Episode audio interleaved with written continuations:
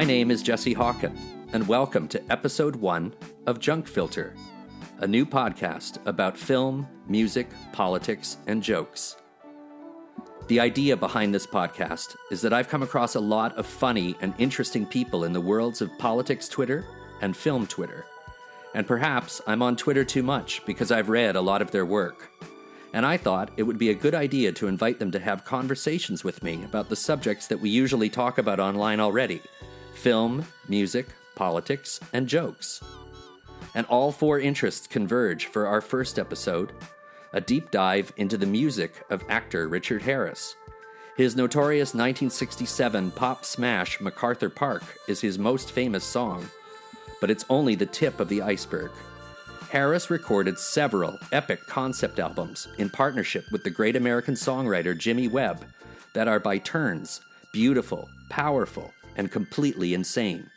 Toronto musician Marker Starling and I share a great love for this footnote to pop music history. Here's our conversation.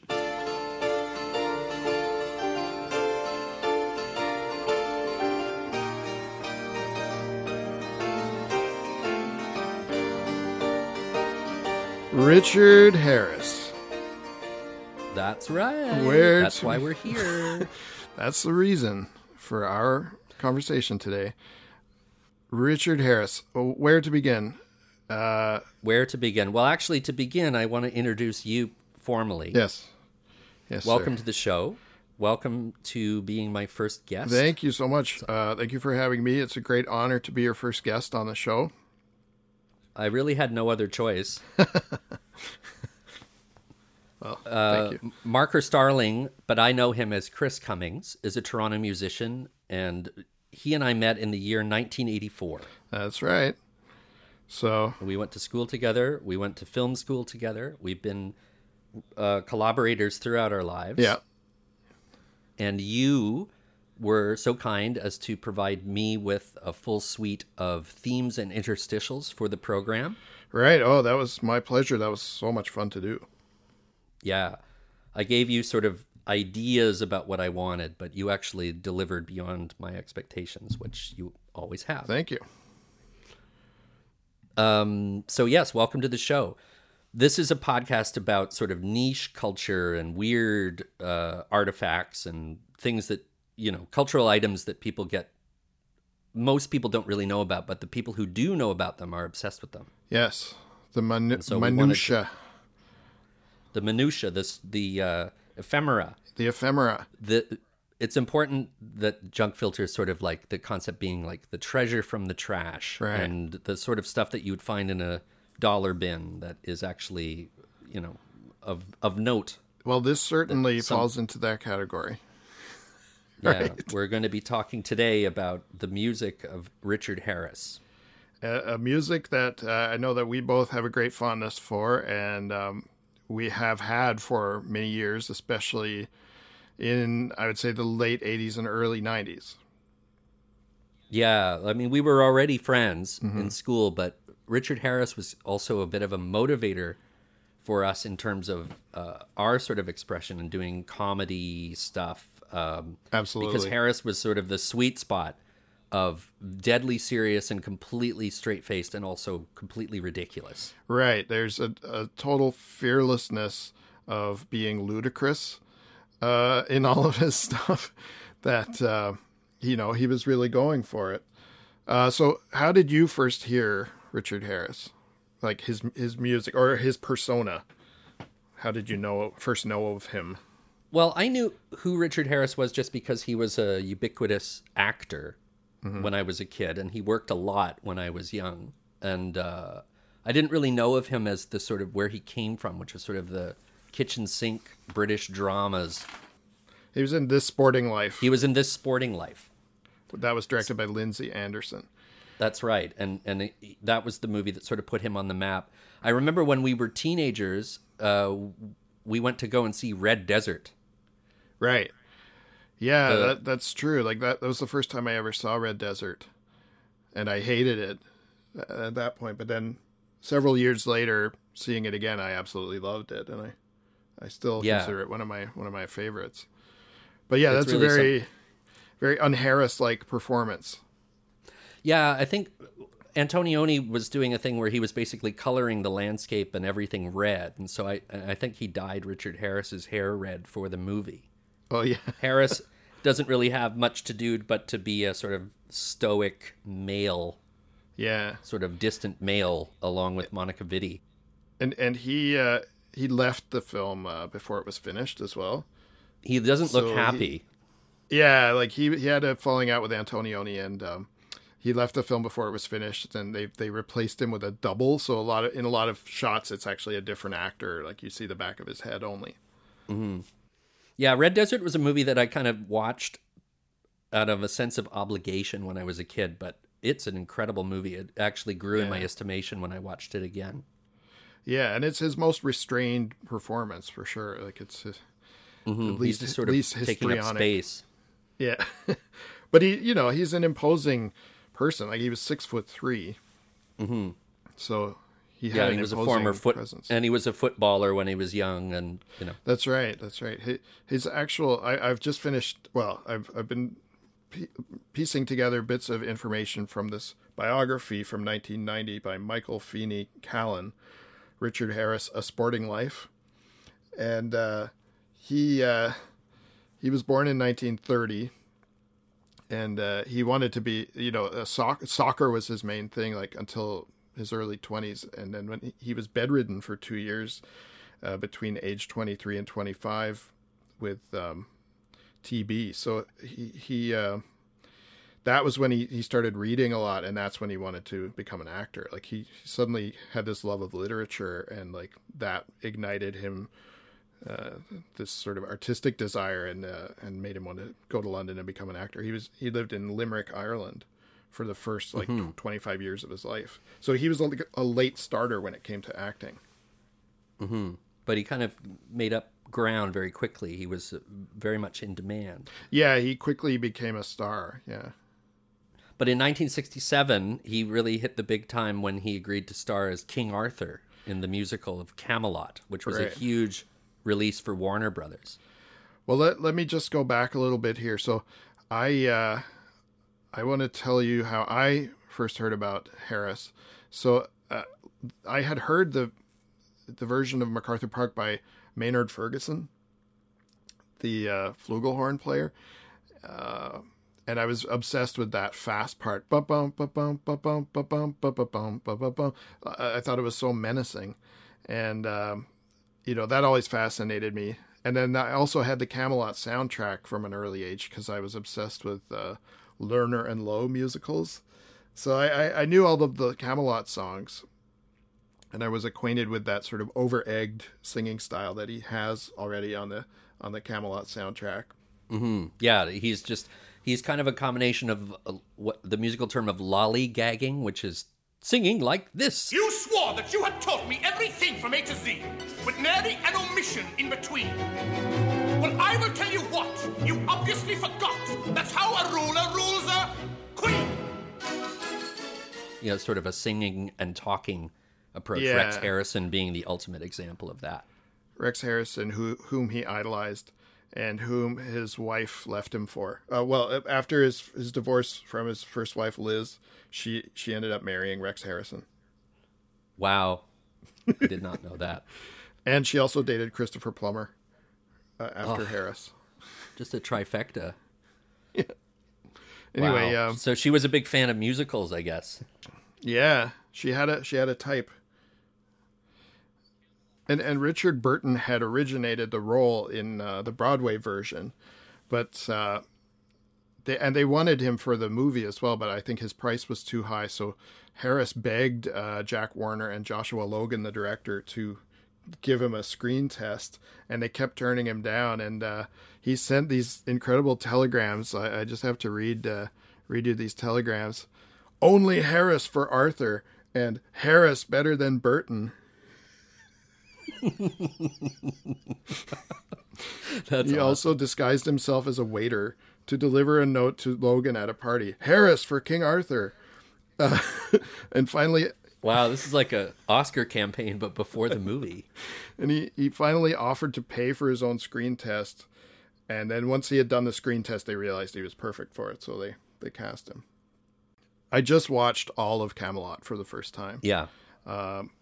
like a month ago, and uh, I had always dreaded watching it because I thought that it would be one of those paint your wagon style, over, you know, Yeah. waterlogged, bloated '60s musicals. Yeah. and uh, it kind of was, but it was a bit better than I thought it would be. And Harris was, uh, although in the in the opening hour or so, he's very sort of trying to be very charming and happy-go-lucky. But then when once it starts to like things start to go downhill for him, he he does he acts that part very well. And Vanessa Redgrave is Guinevere in it? Vanessa Redgrave, yeah, and uh, Franco Nero as Lancelot, who also has some incredibly ludicrous uh, singing moments. And uh, Franco Nero and Vanessa Redgrave uh, actually had a child during the making of Camelot, and uh, he he basically quit acting in movies afterwards to be with her. So so that was something that came out of it that was interesting. But um, you know, it was about this love triangle between uh, King Arthur, Guinevere, and Lancelot. And after after watching the movie the next day, I realized I just watched a three hour movie about a cuck. and his, his it's his cuckdom that that uh, ruins everything. Like the fact that King Arthur accepts the fact that he's in this love triangle, Yeah. and like everyone. the immorality of that uh, ruins the round table and causes like the you know brings about the demise of this whole society that he's trying to set up this idealistic society and uh, so that got me thinking you know jimmy webb's entire catalog has a lot of cuck anthems in it for for, for sure you know like a lot of the songs are are about uh, uh, the condition of being dumped Jimmy Webb was an up and coming songwriter, sort of in the mold of uh, of a Burt Bacharach and Hal David, Yeah. but with also with a, a, a tinge of the sort of sunshine pop stuff that was coming out of uh, the West Coast, exactly the sort of psychedelic pop music. exactly So he was kind of a fusing of the sort of urban sophistication of a Bacharach with the sort of sex and drugs culture a little bit. He had a huge hit with um, "Up, Up and Away" by the Fifth Dimension, right right which is about, I guess, getting high or something. I'm not sure. I never thought of it that way, but yeah. And he was also he was a good deal younger than um, Bacharach. Uh, he was born in '46, so he was only like 21, uh, 22 when he was doing all this stuff. In the book, uh, the Richard Harris book, it it says that he was only 19, but that can't be possible if he was born in in 46. Oh yeah, so Camelot um, they shot most of it in Spain, but then they moved to L.A. and that was when he met uh, Jimmy Webb. And I'll just Yeah. read you a, a brief quote from the book here. Uh, this is in 1967. After a wound-licking retreat, he was back on the happy party circuit, the oldest hippie in town, but with the energy of a whippet. this is the this is the, the kind of prose that this book is filled with. Oh, amazing. Um, Richard Harris and Jimmy Webb met at the Coronet Theater in Los Angeles. They were doing an anti-war fundraiser. That's right. It was a benefit uh, that Harris helped organize for the American Theater of Being, which was an avant garde uh, theater troupe run by his friend Frank Silvera, who was an actor. He was in the Guns of Navarone with, I believe. Mm-hmm. And uh, Johnny Rivers brought Webb to this rehearsal and suggested him for the accompanist. So that was how they initially met. And then, like six six months later or something, Jimmy Webb got a, a telegram uh, from Harris saying, uh, "Come to London, let's make a record, Love Richard." Yeah, So and it was, was something they- that Webb had actually said, "Oh yeah, sure, let's make a record." When they were in L.A. together, except Harris actually held him to it and wrote Yeah. him a telegram and sort of expected uh, him to fly over to meet with him. Uh, Yeah, Webb exactly. had in his arsenal of songs, he had had this song called MacArthur Park, which was a at one point 22 minute long cantata that Yeah, was rejected by both the Fifth Dimension and the Association for its excessive length. Merely putting it on a record would would put it as the centerpiece. And um, Right. what had happened was that the producer of, of both the Association and Fifth Dimension was a man named Bones Howe. And, Right, and right. Mr. Howe had tasked Webb with the challenge of creating a very complex song with classical music overtones and time signatures that could be released as a single. Oh. Oh, But- it was Bones Howe's idea. Yeah, he basically because Webb was like trying everything and anything. So he basically set a challenge for him and Webb actually met up with it, but nobody actually wanted to record it. It would have been incredible if the association had recorded it, but anyway. Yeah. But um so anyway, so Harris uh, and Webb met in London and the last song that uh Webb tried to sell Harris on was MacArthur Park, which he went bonkers. for. Right, right. Yeah, he they had a, a session where Jimmy Webb sat in Richard Harris's house in London and uh, played him thirty or forty songs on the piano, and Harris was like, "I'll have that one and that one." No, no, not that one. And like he was choosing them one by one. And then when he heard MacArthur Park, he said, "That's the one. That's the song I want to record now." He was certain that it would be a hit and so they they budgeted the album at eighty five thousand dollars uh, for the whole Tramp Shining record, and um, Harris had already a contract with Columbia Records from the Camelot soundtrack, and they turned it down because the budget was too high. So that was why they ended up with ABC Dunhill because uh, that was the label that Webb was already on. Can we say a little something about the lyrics and everything for MacArthur Park and the meaning of it before we really get into it? Absolutely, absolutely. Uh, so well, you know more of the backstory. Well, Webb has been living this song down for his entire life, right? Uh, whenever anybody interviews him, he has to explain what the lyrics mean. And over the years, Right. he's told many true stories, but a lot of untrue stories. So there's a lot of confusion. My favorite untrue theory was that MacArthur Park was written after he witnessed the love of his life marrying another man in a ceremony at the park. MacArthur Park is a huge park in downtown LA Yeah. and that all the imagery came from that day. So there was a rainstorm that disrupted the wedding. The wedding cake got destroyed in the ah. rain. That, That makes so he was of sense. basically witnessing this huge heartbreak. Someone was wearing a striped pair of pants at the wedding. Yeah, and there were There was- some old there- men there playing have been a- checkers by the trees. Uh, I, so yeah, so so he was. They say that he was in love with a girl who who left him, and then he watched her get married. Oh, okay. But, but in fact, the most reputable version of the tale is that Webb, uh, who was basically like everything that he was experiencing, he was writing down and turning into music, was madly in love with this woman whose name was Susie Horton.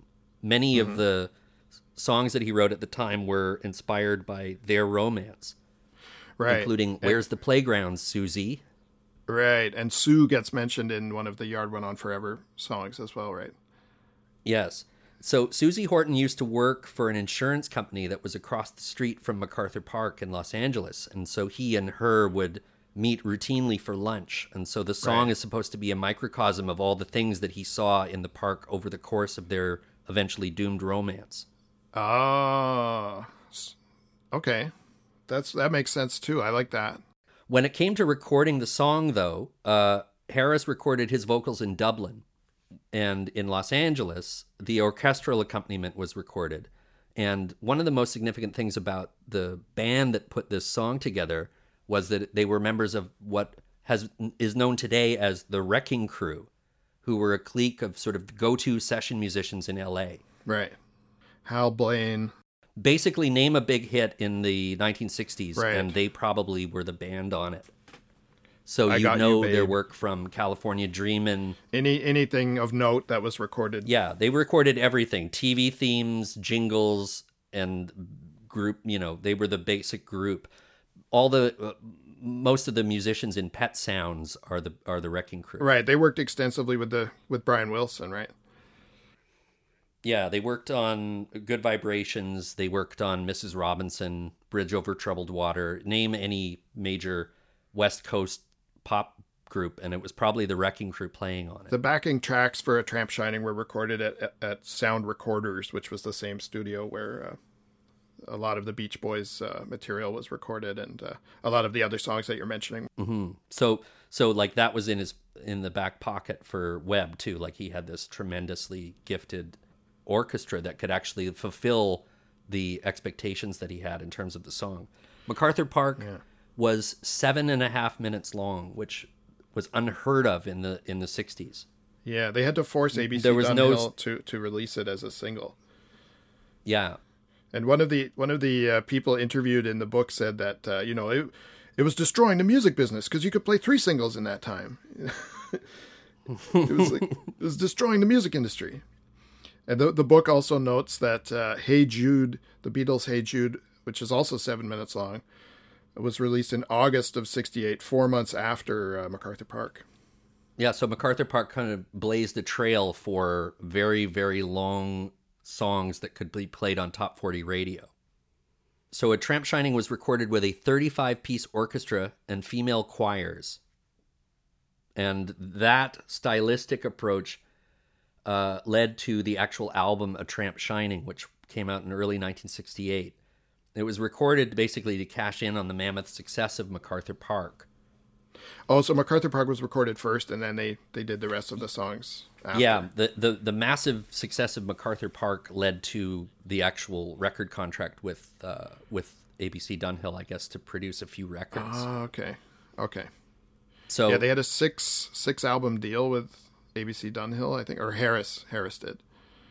Because every Harris record is on ABC Dunhill, even the ones that he didn't do with Jimmy Webb.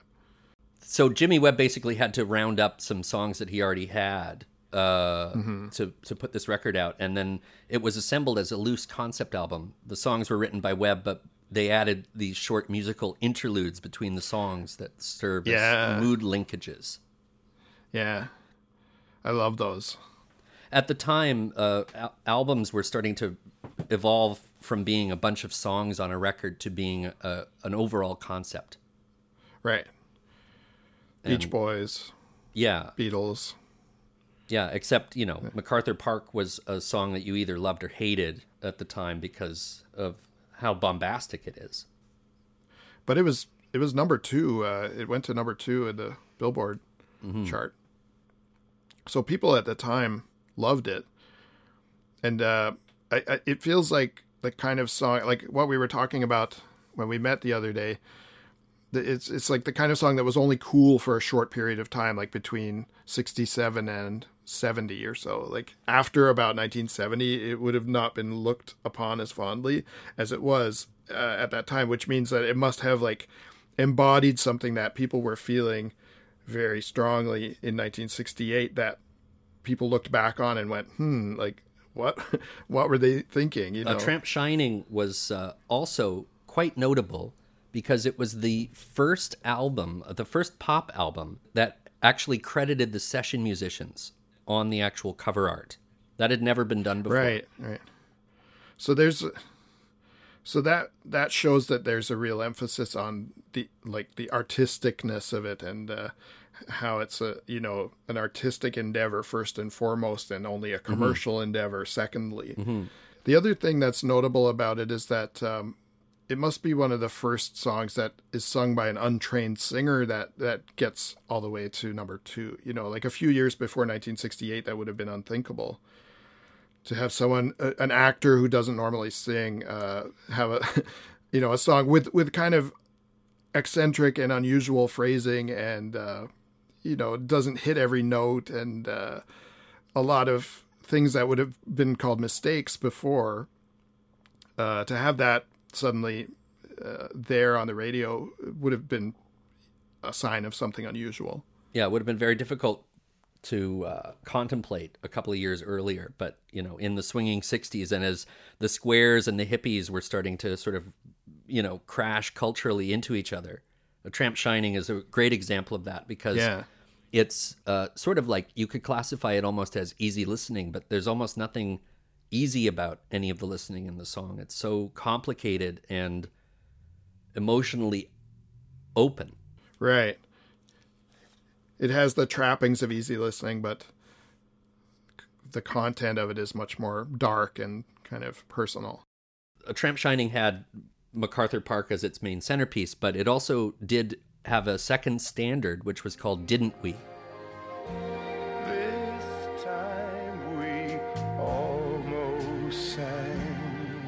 Our song in tune. didn't we, girl? Yeah, and uh, Richard Harris said that he had a close personal connection to that song uh, emotionally uh, because it seemed to mirror the, the breakdown of his marriage to his first wife, Liz, that was happening at the time. So he poured a lot of himself into that performance as well. There's two terrific songs on A Tramp Shining.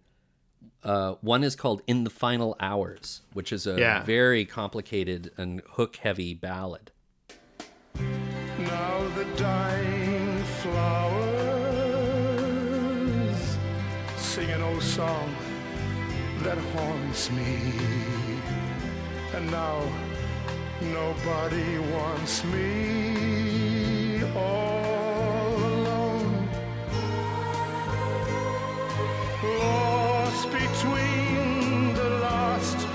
of summer showers. These are the fires. Like strange chord changes that take a lot of hairpin turns. and uh, and then a female choir comes in towards the end. But it's uh, I love it's- that.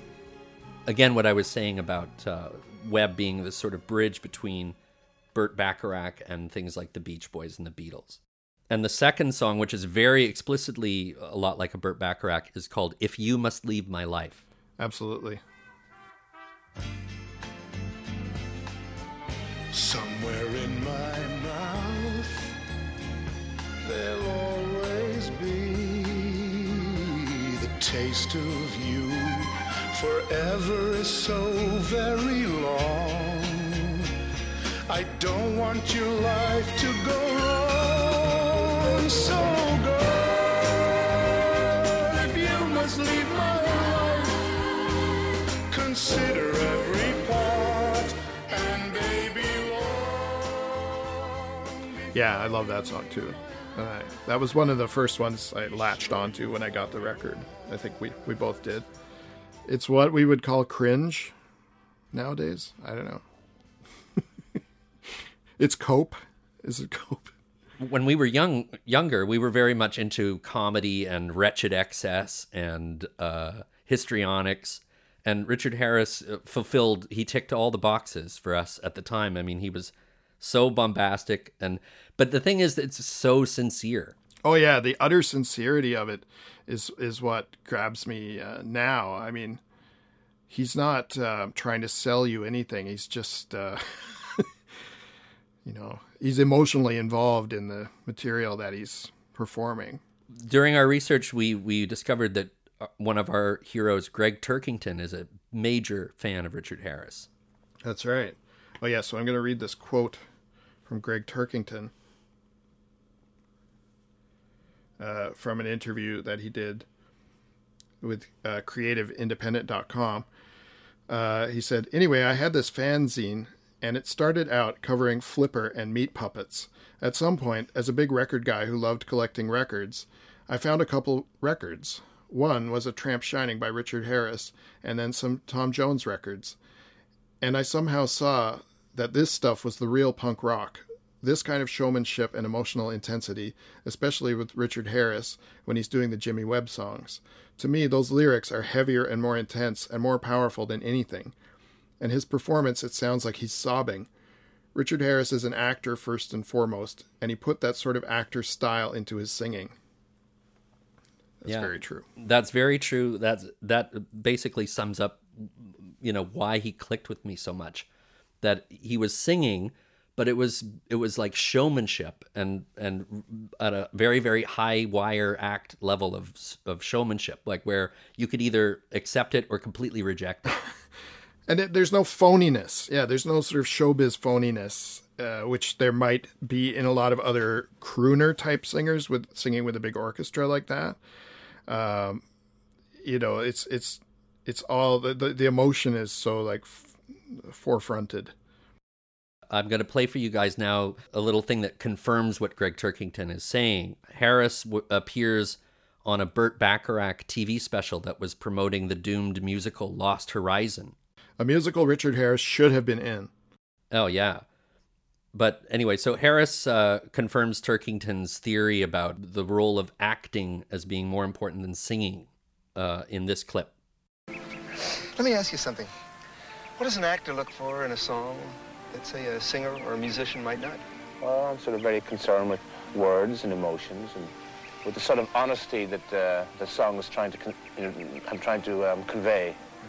I think. I'd say the Jim Webb songs certainly convey that. Oh, tremendous. Yeah, tremendous. See, you see, I'm not a trained singer, so I do, you know, what's what I can do best, which is acting. So I try not to sing the songs, but more or less to act them out. And I suppose to try and become the person that is saying the things that the song is trying to say. Whatever it is you do, it's, it's sensational. Really. Thank you. A Tramp Shining was uh, Grammy nominated uh, that year, and Jimmy Webb, which which award did he win? Orchestration. A, a Tramp Shining is is presented to the listener as a concept album by the way that the interludes are stitched together, but they actually then made a real concept album, which came out at the fall of 1968, an album called The Yard Went On Forever. So this it only came out a few months after Tramp Shining, eh? Not only that, but it came out a few months after the Robert Kennedy assassination. And the first Right, lyrics in the first song, which is the title track, The Yard Went On Forever, explicitly reference the Kennedy assassination. Can you explain a little on that? Right. Well, the uh, one of uh, Robert Kennedy's last things that he said was, "Is everybody okay?" And um, uh, as he was, you know, after he had been shot uh, in in the uh, Ambassador Hotel. That's the right hotel, right? Yep. Um, In uh, June of '68. Is everybody safe? Yeah. So so this became the the opening of uh, the Yard Went On Forever. Is everybody safe?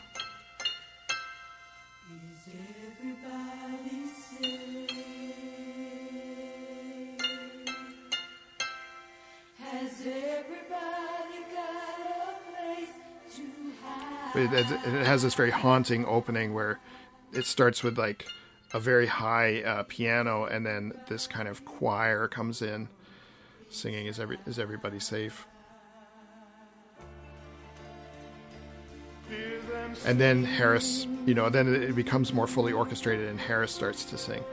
But uh, you can you can hear right away that this is meant to be a sort of epic uh, album, like an art art pop record about contemporary events in, in America.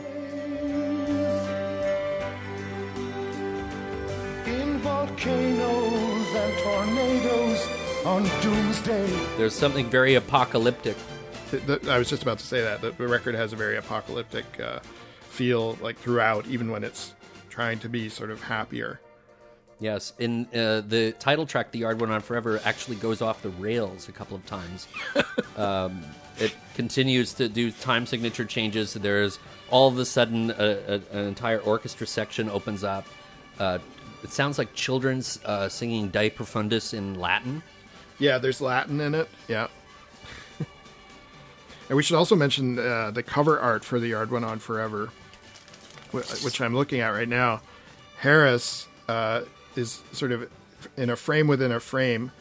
Uh, he's sitting in a sort of idyllic backyard uh, with like a young child, a little girl, and he's the that part of the image is in color, but the whole rest of it is in this kind of bleak black and white landscape.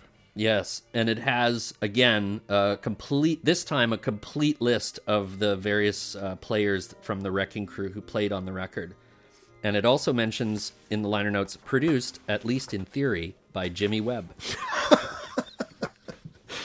And it also comes with this the lyric uh, booklet as a little printed sheet, which uh, I, I got this record as a as one of many sealed copies, which were available for one dollar fifty at the Vinyl Museum in Toronto uh, in 1988, and they all had this uh, this slip that sort of uh, you know the, the slip of paper, part of which stuck outside of the the album and was sealed in as well. That says all the lyrics to the Jimmy Webb songs are included in this album in block capitals. I want to point out that AC Newman of the New Pornographers once tweeted that this is his favorite album.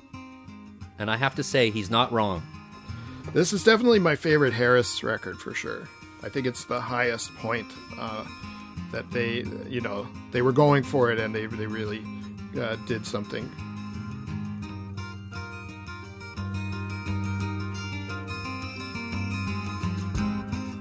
If I could bind your mind to mine in time to keep you from that world of his.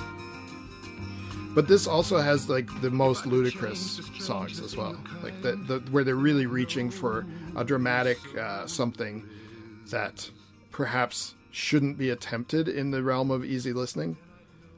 Yeah. You know what I mean? And I, I presume you're talking about the song Interim. Interim and also the Hive, where it's uh, some kind of dystopian society where uh, young girls are sacrificed to the Hive, which is never explained. Yeah.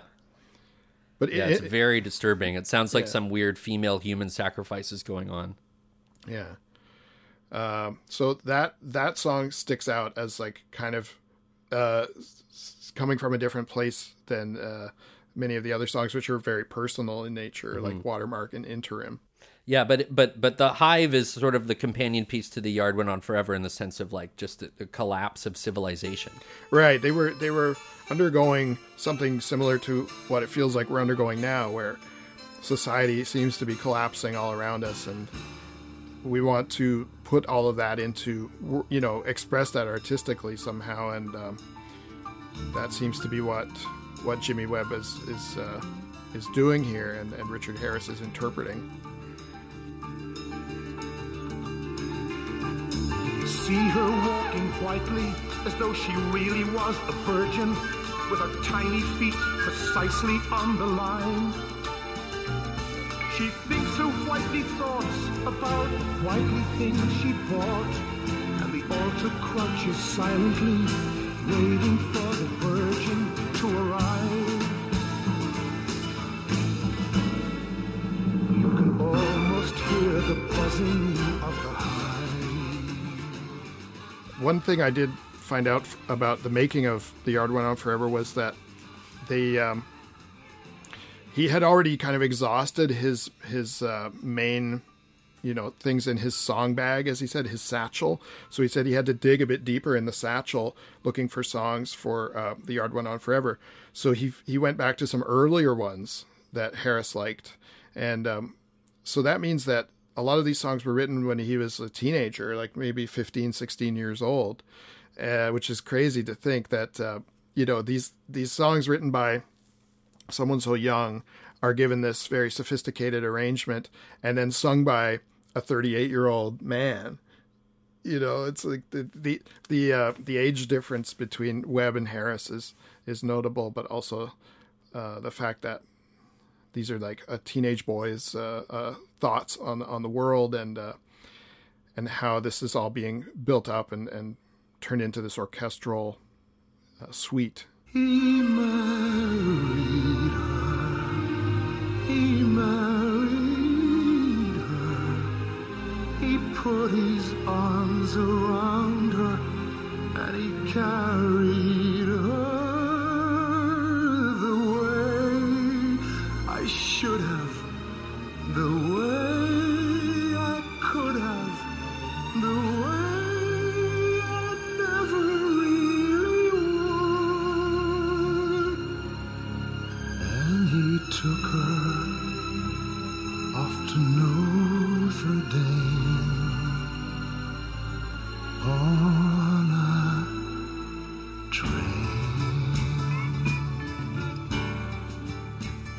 big revelation from deciding to do this Richard Harris episode with you was to just being reacquainted once again with just what an incredible album The Yard Went On Forever is. Yeah, yeah. I, I will say, like, the first time I listened to it this year, which was probably the first time in 20 years, 15 years, I, I was kind of like, oh, this is so bombastic. This is so over the top. But then the more I, I listened to it four or five times, and the more I listened to it, the more I realized, like, this is incredible.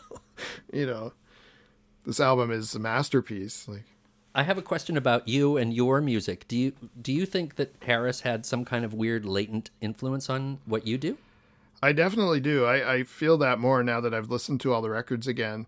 And, um, you know, I love strange, I, I like a good hairpin uh, chord change, uh, which is really hard to pull off. And um, I always uh, tried to do that in my music, partly inspired by Burt Bacharach, partly inspired by Jimmy Webb. Like the way that the lyrics are so uh, so kind of direct and uh, personal. I guess that had a real effect on me as well because I've done I've certainly done my fair share of what I would call male complaint songs, and uh, these are these are uh, you know male complaint songs of the highest order for sure. Yeah, I mean, Harris has such a macho persona, but these songs are all, a lot of them are all vulnerable and wounded. Yeah, which would have been, I guess, fairly new in the late '60s. I guess that's part of the one of the things that made it stand out was that men weren't allowed to be sensitive, you know, prior to 1967 or whatever, and then suddenly they were very sensitive. Overly sensitive. Yeah.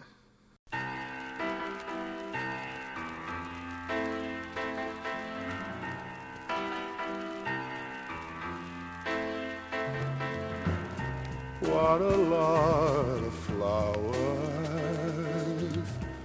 What a lot. Of So there's a little uh, record in between concept albums that was called the Richard Harris Love Album, which was, I guess, a contractual obligation record. Yeah, I have no idea why this record exists. It's it's a greatest hits B-sides compilation. So it has the love songs from the first two albums with three additional non-album tracks, and they're segued together into a song suite. Yeah, the segues are very rough on this. There's really only one uh, standout track, which is called What a Lot of Flowers, which is sample friendly. This brings us to the sort of second phase of Harris's uh, career. Harris performed the song called My Boy, which was written by Jimmy Webb, but not written for Richard Harris, Yes. at a music contest that was sponsored by Radio Luxembourg in 1971. Yes. He didn't win, but he recorded the song and he released it as a single and the title track for his next record, which was called My Boy. My boy. Yes, he. Uh, there's a, a quote from him around this time. He, the Irish Times uh, was interviewing Harris, and they suggested that he submit My Boy to Eurovision, and he said, "They know wiser over there. They know I cannot sing."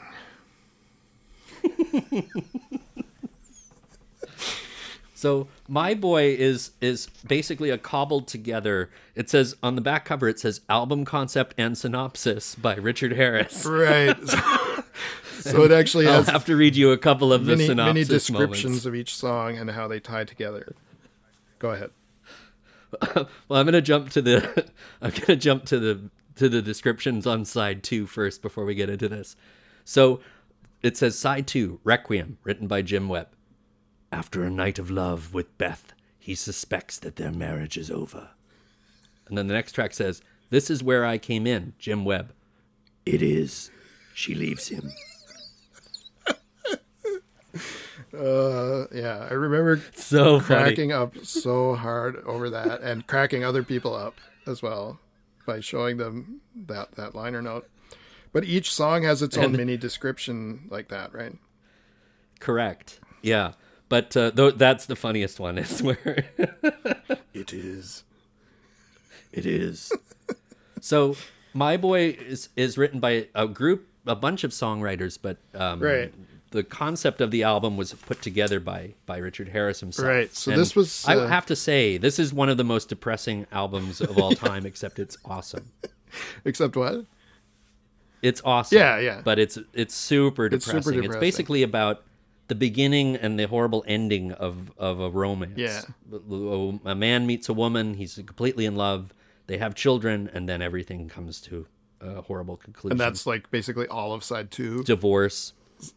So I guess is this album autobiographical?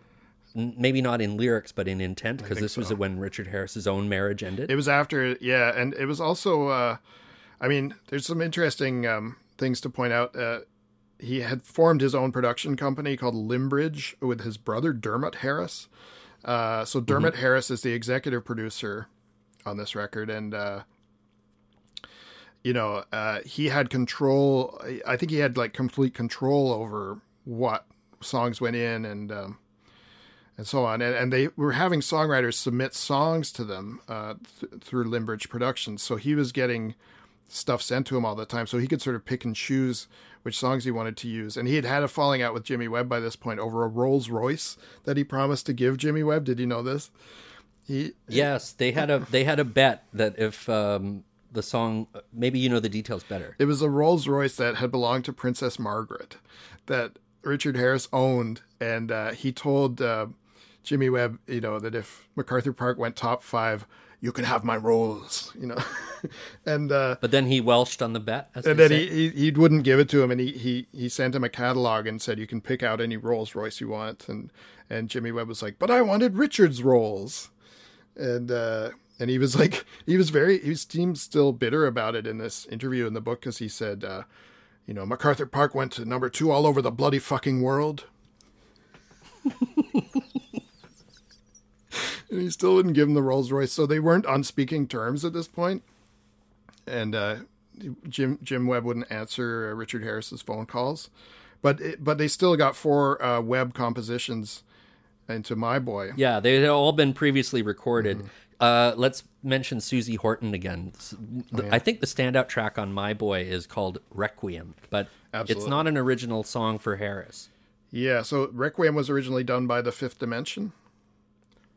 Yes, Uh, on the album The Magic Garden from about five years earlier. Yeah, so it's a complete reinterpretation of of that, right?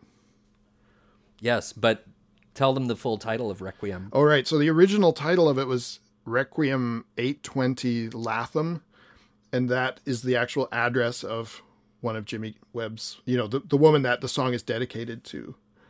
So he doxed her. Yeah. So he doxed her in the actual title of the I song. love, I love how we can keep we can keep bringing things into contemporary culture this way. Like imagine being a songwriter and like doxing your girlfriend's address as the title of the song. So unacceptable. So Wow, so unacceptable. so Webb was pioneering in in, in cucking and doxing. Yep. When I came to you there on that cold telephone pole, horror of the night, and you came out to meet me in that filmy thing and sat down on the porch swing. There's about three or four songs that Harris did that are almost gangsta, and and especially Requiem. Mm-hmm. Requiem is just so heavy. Yeah. The ending of Requiem is so incredible. But I could see a guy driving around in, in L.A. in a drop top listening to Requiem. It would it would actually work. Oh yeah. Oh yeah. Requiem is just mind blowing. It's like a David again with David Axelrod, but there's also this is where this album seems to sort of cross over and be in Scott Walker territory. Instead, I was found dead and well, carrying on my life with much gusto and deck breath. Buried without casket, and no one writes my epitaph.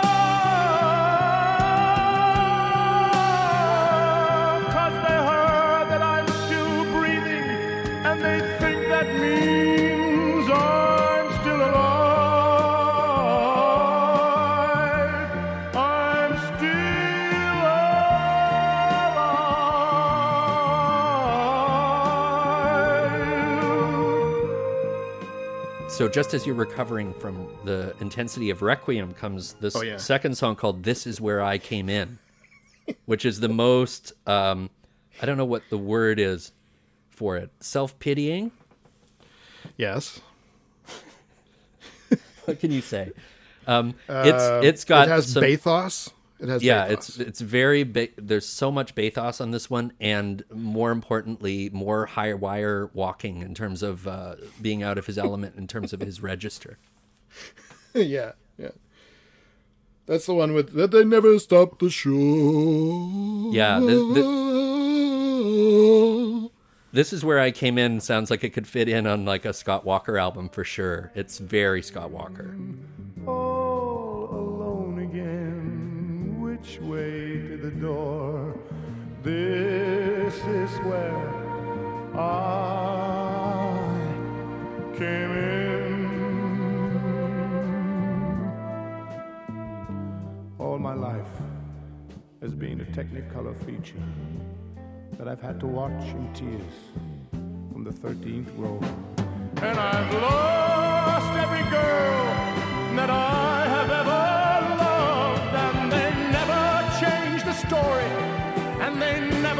stop the show.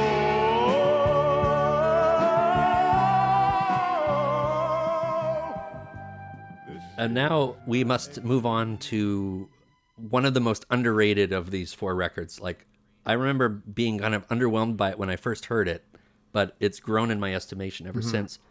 Called Slides. Slides. And the front cover of the record is, uh, it says, in the style of a actual slide, it says processed by, where it would normally say Kodachrome, ABC Dunhill Records. The packaging of this album is incredible. It, it looks like a gigantic slide, and it has a cellophane uh, cover. And then when Like you open it, a transparent, uh, cover. And when you open it up, you see that all the uh, liner notes are all in handwritten. Oh, right. As if it's on the back of a slide. Oh, I never got that. Yeah, that's right. Inside the album, when you pull it out, it has a picture in it that is referred to in the actual song. It's Oh, mine, mine doesn't have that. oh mine. I have the I have the beautiful Indian girl. Oh, let me see. Oh, hold on. Oh, yeah, mine doesn't have that.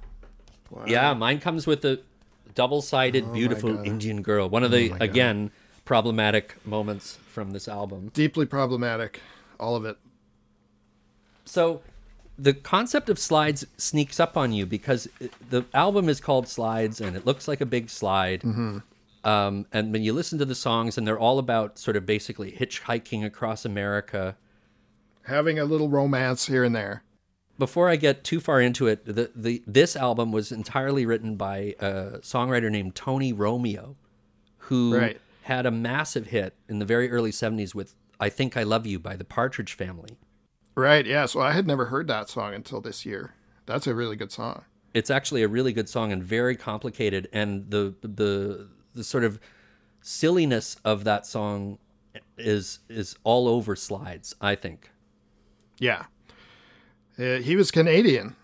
yeah he was Tony canadian he he wrote a lot of jingles too he was an ad man Oh, okay. I don't know where he was based out of, but uh, uh, they called him a hip young Canadian on the in the book. And he, he submitted he submitted the songs uh, via Limbridge Productions. So uh, Dermot Harris uh, heard them and uh, you know, I guess realized that they'd be perfect for Richard Harris. So that, and then and then Tony Romeo ended up producing the whole record as well. It says conceived and produced by Tony Romeo. what's interesting about this album is that it's um it looks like a big slide and it's got uh, all the song titles on the album come with a little picture that looks like a, a Kodachrome slide Right, yeah. But as so you're listening to this album and it's and it's about hitchhiking across America and the vagabond life.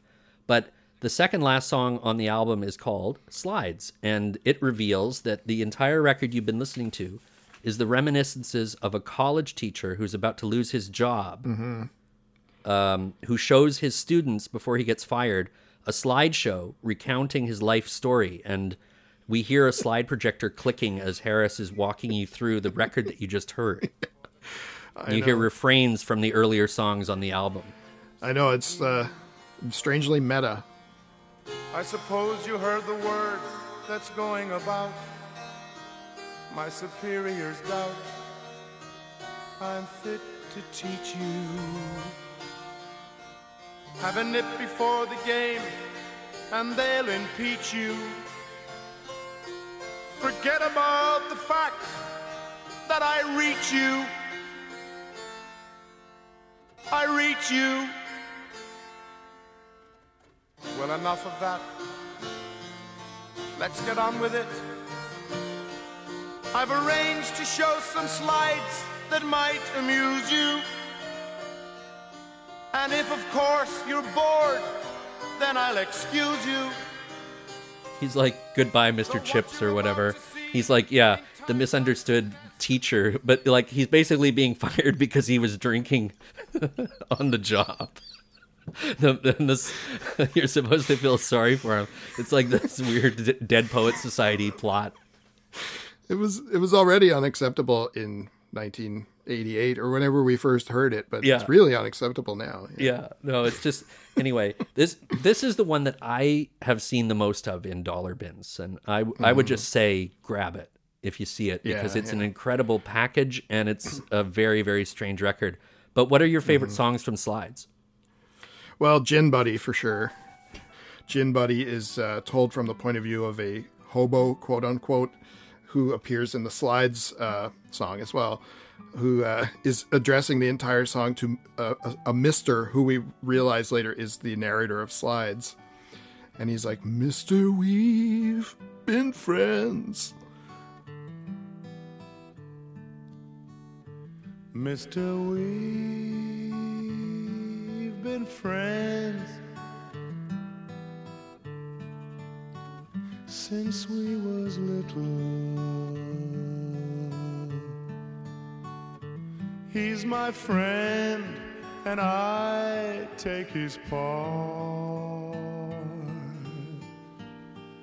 Ah, he ain't drunk. He's just foggy. He's talking about his friend who is his gin buddy, and it, talking about how he was once a, a daring young man. You ain't never gonna Yeah. see no more. And then uh, at the end of the song, it, it goes completely over the top when he when he's he's talking about how he was an acrobat and he used to fly high as a birdie. And it, actually, that's not the part. The part is uh, when he when he sings. so when he says, "So I work for the money, just to buy the gin toddy for the," like he suddenly goes, it suddenly goes completely over the top. And I, I seem to remember you did a deeper dive into slides a bit later on, like a few years after we had been listening to Harris. Uh, you, you dove into it a bit more and you found other songs that hadn't come to our attention before, like Blue Canadian Yeah. Rocky Dream and, and Sunny Joe. Yeah, Blue Canadian Rocky Dream is an incredible song because uh, it mentions Canada. This is the only Richard Harris uh, uh, album with a Canadian connection.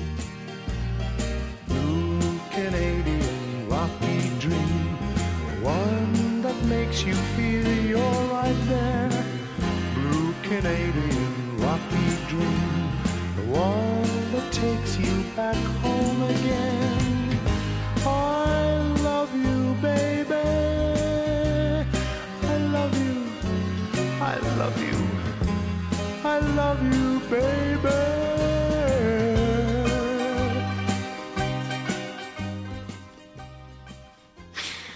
Oh, it's so good. It's just so good. And it has this sort of um, sort of old timey piano line, Yeah. like a player piano. honky tonk style piano. Yeah, there's a lot of honky tonk on this on this record. the grower on on slides is a song called Sunny Joe. Mm-hmm. And I'm not the only one who feels this way. I found some guy on the internet saying that like that song brings him to tears every time and it was just so powerful. Sunny Joe also has a gangsta feel to it. Yeah, yeah. Yeah, I'm drifting down the track with the pack on my back, and I'm empty inside. Trying to hide from Lord knows what.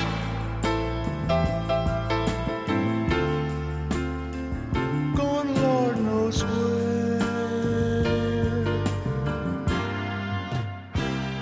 So his final uh, statement really was uh, an album called "I in the Membership of My Days," poems and songs by Richard Harris, performed by Richard Harris and his sons Damien, Jared, and Jamie. Yes. We all know Jared now. Jared, one of my favorite actors. He's a terrific actor. He actually reminds me a lot of his dad. But Jared Yes. Harris is, is really was very good on Mad Men and on Chernobyl. Oh, But he was also a very good Andy Warhol in the Yeah. movie I Shot Andy Warhol. That was the first thing I saw him in. Yeah, I took note of him then, and then I discovered that he was Richard Harris's son. Yeah, and if you look on the back cover of I in the Membership of My Days, you can totally see it's him, like as one of the little boys uh, uh, Mm-hmm. on the back cover. So the concept of this is it's it's a very very pretentious um, doom laden album where Harris reads poems that he of new vintage, but he gets his children to read the poems that he wrote when he was a child. Oh That's yeah, the it's the most self-indulgent uh, thing possible. and with a full orchestra and uh it's a tough listen it's Yeah, not that yeah. that good a record but, But when, when we um, would make when we would make mixtapes of Richard Harris, uh, that record was really good for mining little moments that you could just throw on at the end of the the sides of the cassette. yeah when you Uh, when you had y- 30 seconds left on a tape because we used to make mixtapes all the time and younger people Yeah. might not know this, but you would always have a little bit of extra space at the end of a tape uh, that you didn't want to leave blank, so you would put half a song or, or just little excerpts from things there. And Mm-hmm. uh, you were you were an expert. I think you introduced me to that concept actually, but uh, you were an expert at that. yeah where if you only have 45 seconds left on a tape find something that you wouldn't want to listen to for more than 45 seconds and, and put that on so uh, i and the membership of my days was a perfect one for that because there are all these uh dis, uh, like just ugh sound bites at one Yeah. point richard harris is like over an organ is talking about the pubic altar of my greed And what's And then- the other one? then- Burst my dumb egg. burst my dumb egg but then the worst is he says the dark vagina of my death That one took me by surprise when I when I re-listened to the record uh, a few days ago. I was like, "What?" Completely forgot about that. suffice it to say, go get all of Richard Harris's albums. They're incredible. Yes, cannot recommend enough. If you're a fan of Scott Walker, if you're a fan of The Association, The Fifth Dimension, uh, ropey voiced singers in general, singing too closely to the microphone, Serge Gainsbourg. Yeah.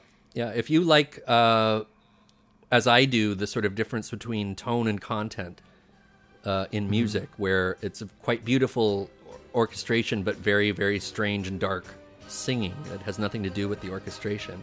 Richard Harris Yeah. is, uh, is, you can't really go wrong. Cause if it's not there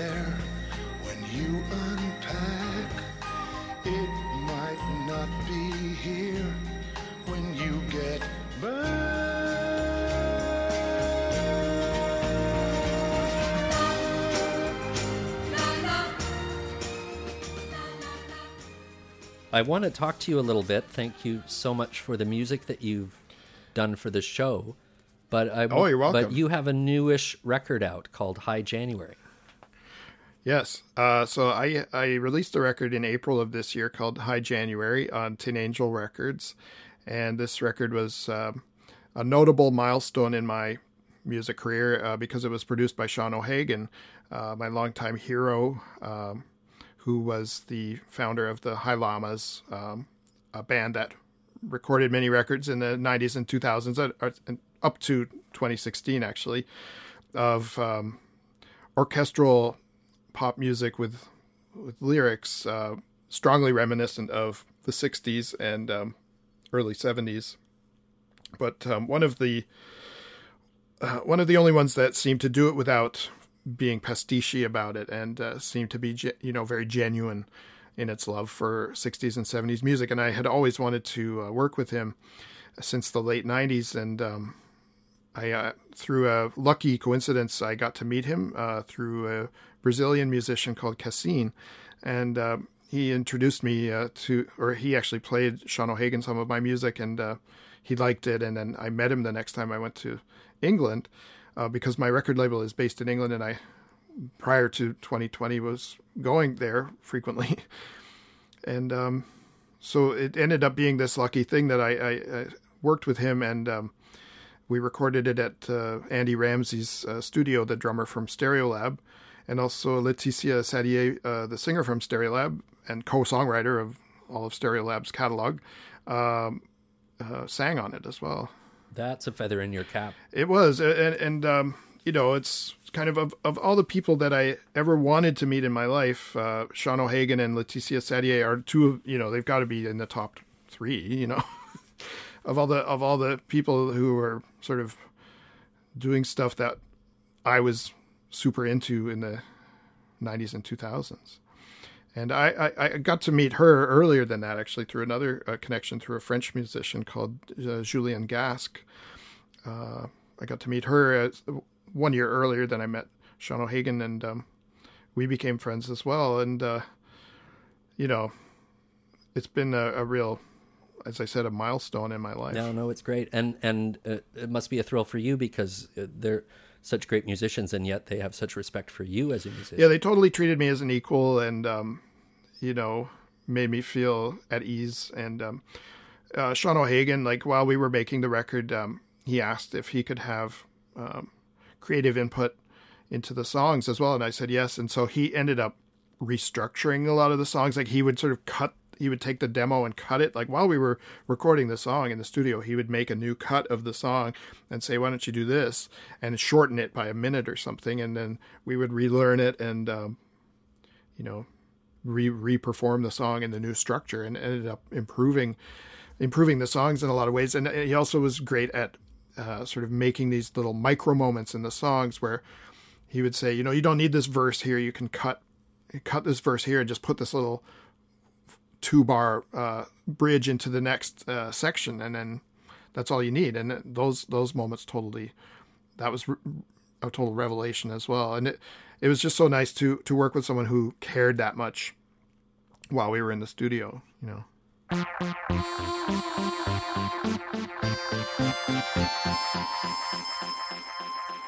One of the things that this podcast was sort of spawned by was the, you know, the pandemic that we're all living through and the sort of isolation and coming up with ways to sort of express oneself outside of the sort of the isolation that we're all in for our own good. But I wanted to ask you in in all this sort of solitude. I mean, we all have uh, time and opportunity to sort of watch things or read things or listen to things that can bring us some solace and some inspiration. And I was just wondering, if, is there a particular work of art or of culture that you uh, that really struck a chord with you in the last little while that you want to talk about? Well, I, I mentioned uh, I mentioned this uh, even though it came out in 2019. It was the record uh, "Purple Mountains" uh, by David Berman, um, which I mean I heard right when it came out in 2019, but uh, I I've, i think that's kind of the most resonant um, contemporary thing that I've I've heard, and uh, was made um, extremely sad by the fact that he committed suicide, uh, you know, four weeks after the record came out, uh, right before he was about to start um, touring. And um, during those four weeks, I, I, listened to the record, I got really into it, and got into all of his um, back catalog with his previous band, Silver Jews, and um, realizing that this was this brilliant songwriter, brilliant lyricist who I had missed out on. And um, I thought that the Purple Mountains record was this kind of repudiation of uh, death, and because um, he had had he had tried to commit suicide earlier in 2003, and I and he had gone through a, a long period of non-activity, like from 2010 to 2019. So I thought that this was going to be this triumphant comeback, and was listening to all the Purple Mountain songs in that light. But then, of course, his death cast the songs in a completely different light again, and made it seem like, you know, perhaps. Uh, well, I don't. I don't think he planned to commit suicide, but I think just his the dark. You know, his demons just overtook him. But but uh, I remember the day that he died. I didn't know his work for all that well, um, but I went to a record store that day, and they were playing "Nights That Won't Happen." Mm-hmm. In the record store, and I found it very, very sad. And I looked over and I saw that all the staff in the record store were also fighting back tears. Yeah, it was uh, yeah very poignant little moment. Yeah. Yeah, there's a very good interview that he did just before his death with Vish Khanna, the great um, Canadian uh, interviewer. And um, he, he said, uh, and it was the only interview he gave actually. He said um, that that song, uh, Nights That Won't Happen, it was a play on words of Nights in White Satin. Yes. He liked uh, he liked what he. I mean, he he was a poet, so he could use the word mondegreen in a sentence, and he said that was a mondegreen, words that sound like other words. mm-hmm. I love that. Well, it's been a long show and a very very funny show, but uh, yes, we might as well wrap it up. It's been so much fun. Mark Starling, will you come back on the show sometime? I absolutely will. I would love okay. to. We'll and, come up uh, with something to talk about That would be so much fun. Yes, I would love that. Well, thank you very much. Um, Thank you. I I guess we'll say our goodbyes here. Uh, please follow our Twitter account, Junk Filter Pod. And uh, I also have a Patreon because we are going to be offering uh, bonus episodes for our subscribers. That's only $5 a month. I was very heartened that without even starting the podcast, I got a few subscribers. And uh, please tell all your friends if you enjoy. And please like it and subscribe to the podcast on your favorite podcast provider. My name is Jesse Hawken, and thanks for listening. Goodbye.